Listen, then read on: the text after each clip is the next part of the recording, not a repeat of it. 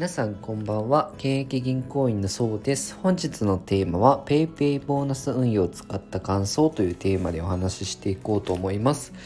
え皆さんの中でえっと PayPay はね使ってる方は増えてるのかなと思うんですけど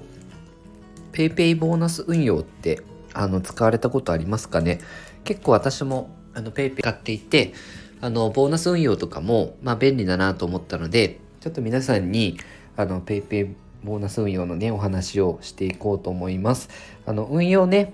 やってみるのちょっとね、怖いなっていう方には、まずね、PayPay のボーナス運用から始めてみるのも、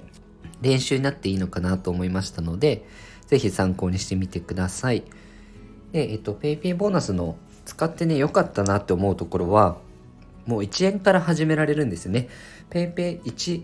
1円相当、PayPay ボーナスの1円相当から始められます。あの、買い物とかすると、PayPay ボーナスってもらえると思うんですけど、その1円からね、始めることができるのと、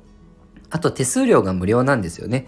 あの、引き出したり、チャージしたりするのに、手数料が無料です。で、出し入れも自由なんですね。もうすぐね、あの、あ、使いたいなってなったら、すぐ PayPay 残高にチャージできるので、そこをすごく使ってね、便利でしたね。あとは PayPay ボーナス運用ね何で運用してるかっていうと、ま、簡単に言うとアメリカのアメリカを代表する S&P500 という指数に連動したもので運用していくんですね。まあ、アメリカを代表するピカピカの大企業500社の株価に沿った運用していきます。あとですね、アメリカの、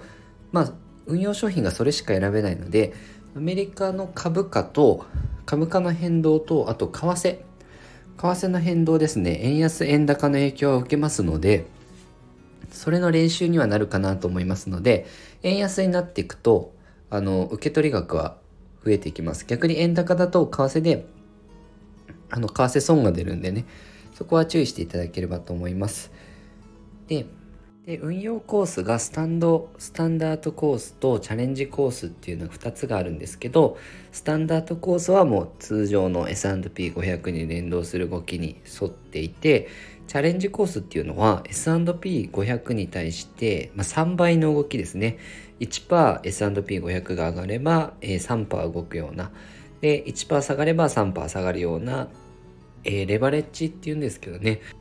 まあ、短期間で成果出したいっていう方におすすめできるかなと。あと、あの、もともとポイントでタダでもらったものだから、積極的なリスク、積極的な運用したいよっていう方はチャレンジコース、ね、使ってみるといいのかなと思います。で、あとですね、税金に関してまあ、いくつか調べてみたんですけど、まあ、一時所得になるっていう方もいれば雑所得になるっていう、まあ、見解は分かれるんですけど、おそらく、あの税理士さんとかのブログとか見てると一時所得に該当になるのかなと思います。一時所得っていうと1年間の収入ですね50万まで特別控除っていうのがあるのであのまあ、ポイント運用で50万利益出すってなかなか1年間でね難しいと思うのでそこはあの税金は発生してこないとは思うんですけど仮に例えば保険の受け取りとかあの競馬の当選金とかですねあるとそれも一時所得っていうふうに該当するので、まあ、その時はあの確定申告必要になるのでそちらはねご注意いただければと思います。で税金に関してはねもう気になったらもう税務署さんだったり税理士さんに相談するのがいいのかなと思いますのでよかったらね是非参考にしてみてください。このように資産運用に役立つ情報を定期的に配信してますのでよかったらチャンネルの方フォローよろしくお願いいたします。本日もご視聴いただきありがとうございました。